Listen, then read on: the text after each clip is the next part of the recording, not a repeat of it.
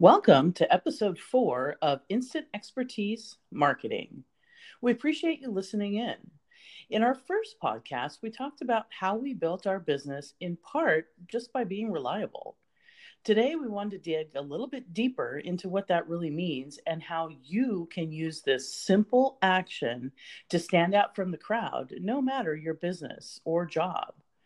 I'm Yvette Brown, co founder of X Promos. I became an entrepreneur at 23 by starting a promotions agency with my then 29 year old business partner, Sherry Nomadi.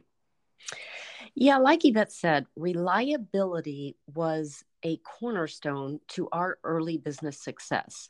When we started working for Mattel, it meant meeting impossible deadlines for this client and constantly striving to over deliver. And really our new mantra became deliver more than you promise.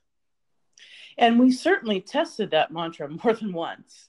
I remember spending more than one Thanksgiving on press printing coupons to overnight to Toys R Us stores around the country.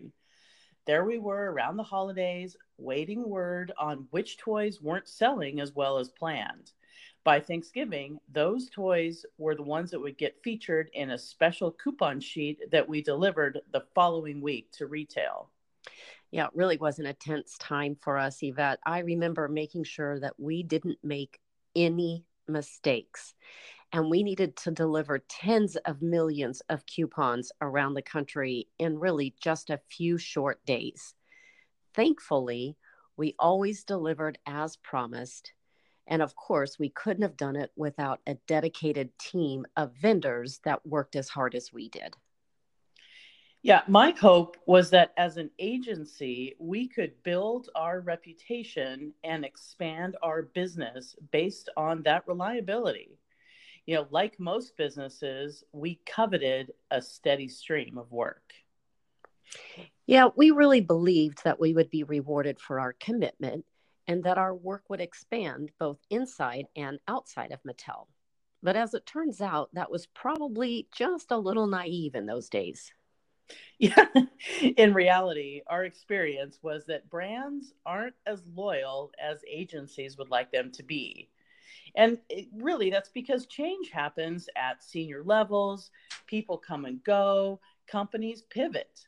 And really, hard work alone won't get you to the next project.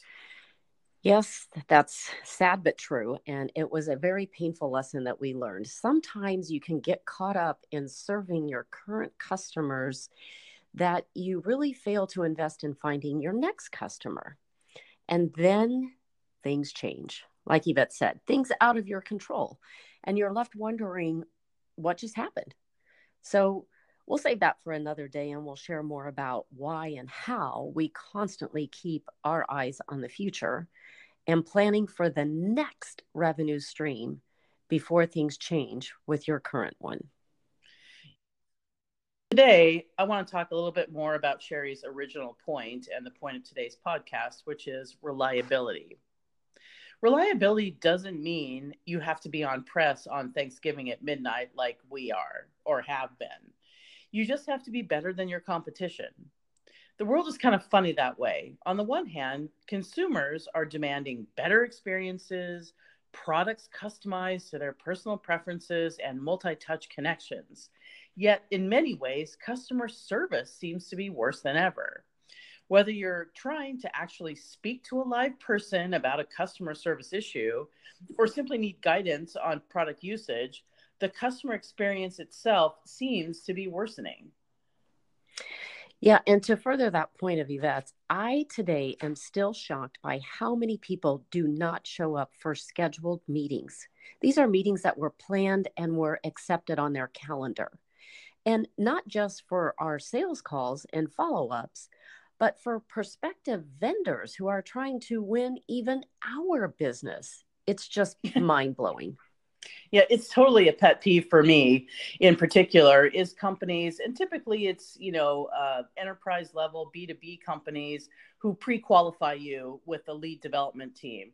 And I have utmost respect for the work that the lead dev teams do, but, you know, their whole job is to get you to a sales rep And then you get yourself to a sales rep and they didn't read the notes and you have to tell your story all over again.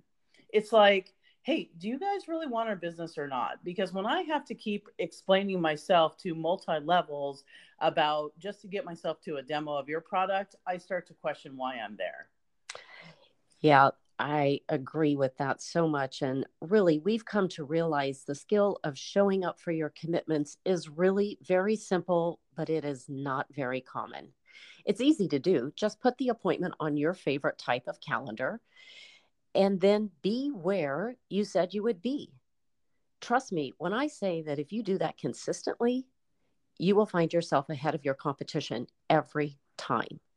We know that everyone's time is valuable and if you're not respectful of someone's time, then how can they believe in the rest of what you might have to offer them? yeah, and our corollary to showing up as scheduled is uh, the broader concept of doing what you say you're going to do. Like Sherry said, it's simple, but it's not common. To ensure that we deliver as promised, my personal strategy is to try and give a little cushion. That's a place that Sherry and I are kind of always negotiating behind the scenes on. So, for example, here in LA, everybody knows traffic can be brutal.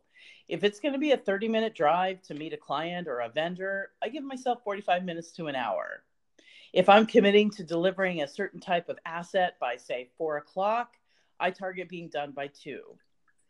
People work with people they can count on. That is so true.